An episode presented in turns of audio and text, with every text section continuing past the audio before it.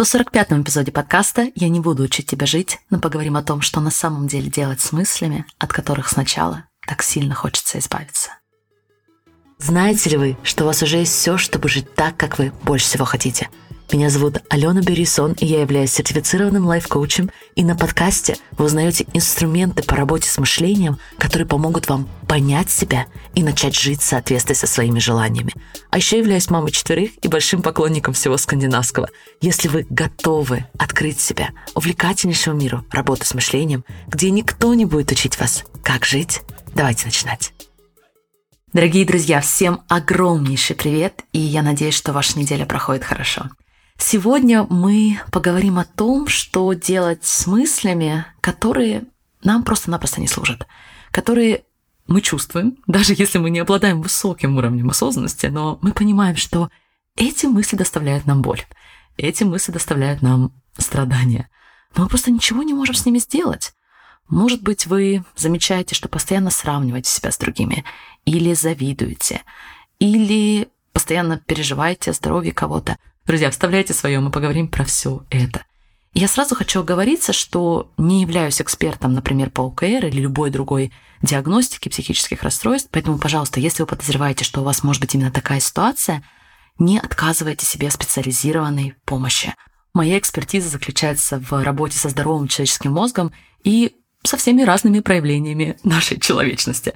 Например, если вы начинаете какой-то проект, и ваша мысль «у меня не получится», или вы начинаете диету, и ваша постоянная мысль «я хочу сладкое», это то, что мне очень нужно сейчас. Или, например, я часто встречаю, когда люди ждут какого-то события, например, ожидание ребенка, и у нас появляется много таких мыслей, например, что что-то должно пойти вот так, а если пойдет по-другому, значит, случится что-то ужасное. Самого разного рода переживания, сомнения и опять же, все эти мысли, которые доставляют нам очень часто ненужные страдания. И сегодня мы с вами поговорим о том, что делать с подобными мыслями. И, в принципе, мне кажется, что вы можете получить такое понимание мышления, которое может очень серьезно повлиять на вашу дальнейшую жизнь. Поэтому давайте начинать, давайте разбираться, что делать с мыслями, которые нам не служат, от которых раньше, возможно, вы хотели избавиться. Опять же, Давайте представим, вы начинаете собственный канал. И ваша мысль «у меня не получится» или «я не создана для этого» или что уж там, вы просто постоянно сравниваете себя с кем-то другим, постоянно смотрите профиль этого другого человека и просто не можете выкинуть это сравнение с головы. Знаете такое? И вместо того, чтобы сфокусироваться на своей работе, вы дни напролет думаете и сравниваете себя с другим человеком. И да, поскольку у вас уже есть определенный уровень понимания того, что происходит внутри, вы замечаете, что думать об этом человеке чувствуется неприятно. И тогда фанфары. И тогда, друзья, вы решаете перестать думать. Вы даете себе задачу, или если вы в комьюнити, вы пишете нам «Спроси коуча», как же мне все-таки избавиться от мыслей? Я должна прекратить думать это, я должна избавиться от этих мыслей. И тогда вы получаете не совсем желанный ответ. Как избавиться от мыслей? Никак. Мы не можем избавляться от мыслей. Если вы попробовали избавиться, и у вас получилось, то замечательно. Наверное, вы бы не задавались больше таким вопросом, и мы пошли дальше. Но если вы попробовали, и у вас не получилось, то ничего не пошло не так. Напротив, все пошло именно так, как должно. И эта часть достаточно хорошо изучена. Еще много лет назад Лев Толстой писал о том, что его старший брат ставил им условия встать в угол и не думать о белом медведе. И эта задача, по признанию самого писателя, оказалась для него практически невыполнимой. Точнее, невыполнимой. Писатель пишет в своих воспоминаниях, что он помнит, как становился в угол и старался, старался, но никак не мог не думать о белом медведе. Кстати, ознакомившись с воспоминаниями нашего великого писателя, этим феноменом заинтересовался социальный психолог Дэниел Уэйна. И он подтвердил этот феномен уже экспериментальным путем. Он пригласил много несчастных добровольцев, которые должны были стараться не думать о белом медведе. И никто не смог справиться с этой задачей. И, конечно, как вы догадались, дело не только и не столько в белых медведях. Исследователь стал проводить свой эксперимент с другими мыслями тоже. Но результат аналогичный. И еще интереснее, что когда Уэйнер попросил участников думать о белом медведе как можно активнее, то Удивительно, но они думали о белом медведе меньше, чем ежели тогда, когда они запрещали себе о нем думать. Я предполагаю, что многие из вас уже слышали об этих экспериментах. Этот эффект достаточно быстро вошел в популярную психологию получил название «эффект бумеранга». По сути, он объясняется тем, что когда мы пытаемся подавить какую-то мысль, мы посылаем инструкцию как нашему сознательному, так и нашему бессознательному. Инструкцию не думать об этой конкретной мысли. Затем наше сознательное пытается направить ваше внимание в другое место, пытается выполнять вашу инструкцию. Между тем, ваше подсознательное, тоже получив эту инструкцию, пытается ее выполнить. Но через то, что оно пытается быть на чеку по поводу всего того, что может вас потенциально задуматься о запрещенной мысли. То есть, к сожалению, благодаря этому процессу подсознание удерживает ту самую мысль, которую вы пытаетесь подавить оно начинает искать все, что может быть потенциально связано с этой мыслью. Например, вы стараетесь не думать о том, что хотите пирожное, которое принесли коллеги в связи с каким-то праздником у вас на работе. И ваше сознательное действительно пытается сфокусироваться на вашей задаче, на вашем компьютере. Но ваше бессознательное звучит примерно так. Смотри, мышка, смотри, компьютер. И это не пирожное, да? Это не пирожное. Это не похоже на пирожное, верно? Помнишь, мы не должны думать о пирожном, это запрещенная мысль. Тем самым мы заставляем себя вновь и вновь задумываться об этом пирожне, поражаясь тому, насколько, например, наш карандаш не похож на это пирожное. Поэтому еще раз, друзья, если у вас не получилось избавляться от мыслей по требованию, то ничего не пошло не так. Но что тогда скажете вы? Если бы все было так просто, одно дело не думать про белого медведя, задача, с которой мы не можем, оказывается, справиться. Другое дело когда мы говорим о всех тех мыслях, которые мы не хотим думать, потому что мы не хотим, чтобы они, как нам кажется, стали правдой или были правдой. Что я здесь имею в виду? Например, если вы думаете раз за разом, я неудачница, у которой не получится, или что правда случится что-то плохое, потому что у меня есть мысль об этом, то, конечно, мы хотим как можно быстрее перестать думать об этом, потому что нам кажется, что если мы думаем и будем думать больше, то это точно является или станет правдой. Я помню, когда я коучила людей один на один, я почти на каждой сессии показывала, что они так хотят избавиться от мысли, или они так осуждают себя за определенные мысли, потому что им кажется, что эти мысли являются правдой. Они боятся, что поскольку у них эта мысль есть, и тем более она напоминает о себе снова и снова, значит, это правда. Значит, это и есть то, что есть. В примере с белыми медведями это, конечно, напрягает, что мы не можем прекратить думать о них. Но на самом деле это не доставляет нам таких больших страданий. Потому что мы знаем, что думая о белом медведе сейчас, это ничего особо не означает. Это точно не означает, что таким образом мы призовем белого медведя в нашу квартиру или даже нашу жизнь. Но если мы постоянно думаем мысли, которые нам кажутся правдой и одновременно проблемой, тогда тот факт, что мы не можем избавиться от мыслей, начинает нас очень напрягать. Если вы постоянно переживаете о том, что ваши отношения с любимым человеком, как вам кажется, идут по наклонной, и это переживание создает в вас бессилие, то мысль переживания наши отношения идут по наклонной, это не просто мысль о белых медведях для вас. Это такая мысль, что если вы продолжаете верить в нее и не распознавать на самом деле ее природу, такая мысль может создавать много страданий. И неудивительно, что тогда инстинкт здесь будет «мне просто нужно избавиться от мысли». Но, как мы обсудили, друзья, избавиться не работает. Поэтому, конечно, я расскажу чуть дальше, что делать вместо этого, но пока обратите внимание, что мысли могут доставлять нам так много страданий, потому что вы считаете, что они несут правду, что они несут некое объективное описание реальности обязательно. В то время как на самом деле мысли — это опциональные предложения в нашей голове.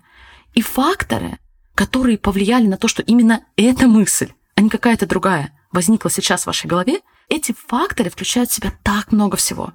Ваше воспитание, ваша социализация, ваши гены, биология или какой салат вы съели на завтрак.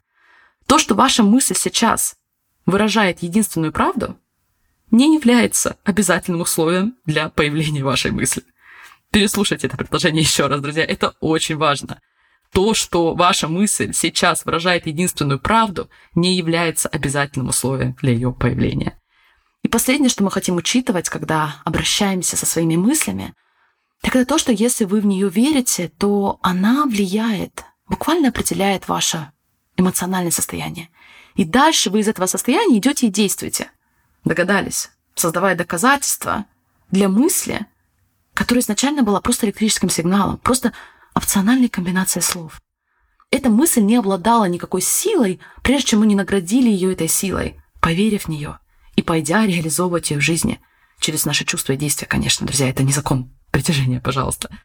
Поэтому я всегда предупреждаю участников, сомневайтесь, переживайте сколько угодно, что у вас не получится ваш канал, что у вас что-то еще пойдет не так. Но если вы будете верить этим мыслям, не менеджить свой мозг, не понимать осознанность, никакой мистики.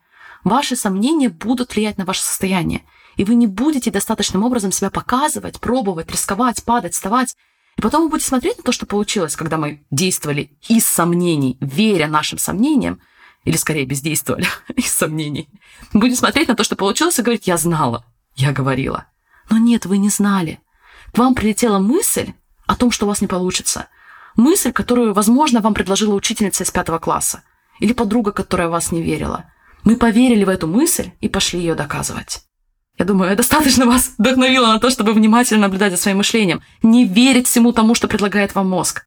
Я полностью согласна с одним из моих любимейших учителей философом, нейроученым Сэмом Хэррисом о том, что умение тренировать свой разум – это самая лучшая инвестиция, которую мы можем сделать в своей жизни и в части финансов, и в части нашего времени. Какое же здесь будет решение? как мы хотим буквально обучать ваш мозг обращаться с мыслями, которые не служат. Во-первых, перестать осуждать себя за те мысли, которые вы замечаете. Неважно, это мысли, создающие зависть, или сомнения, или переживания о будущем. Мы не хотим осуждать ничего из этого. Хотя бы потому, что вы не имеете контроля над вашим изначальным мышлением. Правда, не имеете. Это сложная тема, и я не хочу сейчас вас сильно путать, но самый простой эксперимент – это просто спросить себя, какой будет ваша следующая мысль сейчас. До тех пор, пока следующая мысль не появится, вы не знаете. Поэтому странно осуждать себя за первую приходящую мысль и принимать это на себя. Кстати, это то, что я делала на протяжении многих лет, когда не знала селф-коучинга, и когда в моем сознании раз за разом возникали, например, завистливые мысли или любые другие мысли, которыми я не гордилась, я очень сильно осуждала себя. Я понимаю, как мне не хватало этого понимания мышления. И послушайте, я не говорю про то, что если мы действуем из мысли так, как мы не должны бы были действовать в соответствии с той моралью, с теми ценностями, которые мы преследуем, я не говорю, что не должны быть последствия. Но я говорю, что на уровне собственного эксперимента мы очень быстро понимаем, что у нас мало контроля в части мыслей, которые появляются в нашем сознании. Поэтому вам правда не нужно себя осуждать. Вам правда не нужно возмущаться против мысли, как их сегодня называют в информационном пространстве, против установок, которые вы замечаете. Следующий очень важный пункт – это отделение ваших мыслей от фактов. И этому посвящаем очень много времени в комьюнити, при этом очень часто в начале это становится практически неразрешимой задачей, потому что мы так сильно привыкли верить, что то, что нам предлагает мозг, возникающие в нашем сознании мысли, это правда. Это фактическое описание реальности. Скорее всего, нет. Когда мы в течение первых недель обсуждаем это с участниками, мы замечаем, что из всего того потока сознания, который мы выливаем на бумагу или во время коучинговых сессий, мы замечаем, что там очень мало фактов, очень мало вещей, по поводу которых могут согласиться абсолютно все в мире, с которыми можем прийти в суд и действительно доказать, что это факт у меня не получится, друзья, это не факт. Мы всегда хотим понять, где здесь конкретные факты, где ваши мысли об этих фактах.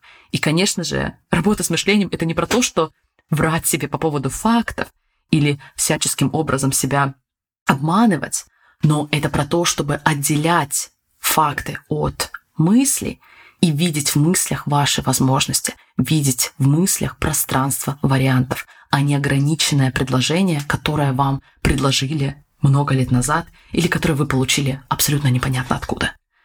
И третий пункт, друзья, в части тех мыслей, которые продолжают возвращаться. Например, в моей жизни это может быть какая-то мыслительная паттерна. Например, я часто переживала после определенных мероприятий, определенных звонков, определенных событий, которые проводила. И я покоучу себя достаточно на эту тему, зная, что эти переживания, эти мысли, эта мыслительная жвачка не ведет меня никуда. Я не делаю продуктивных действий из этого состояния. Поэтому я перестала пытаться их контролировать и, в принципе, уделять им так много внимания. Потому что самое главное, что я перестала видеть в них правду. И когда я понимаю, что это всего лишь одна из интерпретаций того, что произошло для меня, и, скорее всего, это не та интерпретация, которая мне служит сейчас, я просто могу позволить этим мыслям быть. Я просто могу позволить этим переживаниям, этим сомнениям проплывать в моем сознании, в моем пространстве осознанности, но не пытаться контролировать и избавиться от них. Даже больше своих экспериментов Уэйнер давал участникам возможность выражать и думать запрещенные мысли, ранее запрещенные мысли, столько, сколько им хотелось. Интересно, что они могли быстрее, в кавычках, избавиться, уйти от этих мыслей, ежели в тех ситуациях, когда они запрещали себе думать о чем-то. Но мне кажется, друзья, здесь очень большая разница в думать больше и выражать больше раз. Одно дело, когда речь идет о мысли о белом медведе. И действительно, для большинства из нас это нейтральная мысль, и она не имеет никакой значимости. Если же какая-то мысль причиняет вам боль, и вы реально в нее верите, то просто говорить ее больше, просто практиковать ее больше, конечно же, не поможет. Поэтому так важны два первых шага. Другими словами, если вы позволите себе повторять раз за разом «я плохая мама» и чувствовать эту эмоцию, то вы, скорее всего, будете обрастать доказательствами, как эта мысль правда для вас. Если даже не вовне, то внутри точно. Поэтому отделяйте мысли от фактов. Тренируйтесь не верить в мысли, которые вам не служат, которые не служат тому человеку, которым вы больше всего хотите быть в этом мире. И когда вы распознаете, что мысль неправда в последней инстанции, и она как минимум вам совершенно не служит и никуда вас не ведет, позвольте ей быть. Позвольте ей появляться в голове столько раз, сколько это предусмотрела природа для вас сейчас. Это не проблема, потому что до тех пор, пока вы не поверите в мысль и не начнете действовать из нее, мысль остается просто электрохимической коммуникацией в вашем мозге. Она не окажет больше влияния на вашу жизнь, чем мысль о белом медведе. Или о том, что все пылесосы на земле розового цвета. Если вы задумались, почему я привела такой странный пример, я могу вам уже постфактум объяснить. Видимо, потому что где-то в моем сознании есть мысль о том, что нужно пойти и включить нашего любимого Робина. Так дети называют наш замечательный пылесос. Окей, друзья, осознавайте свои мысли, ухаживайте за ними, но не позволяйте им бесконтрольно управлять вашим бесценным опытом здесь. А если вы хотите научиться основам селф-коучинга, процессу, который позволяет все это делать на регулярной основе, чтобы проживать осознанную, желанную вами жизнь, то я приглашаю вас в комьюнити. Пока двери для регистрации закрыты, но вы хотите быть в листе ожидания, чтобы не пропустить следующую возможность начать эту работу вместе. Спасибо, что были сегодня с подкастом. Я желаю вам прекрасного продолжения этой недели и до самых скорых встреч. Всех обнимаю. Пока-пока.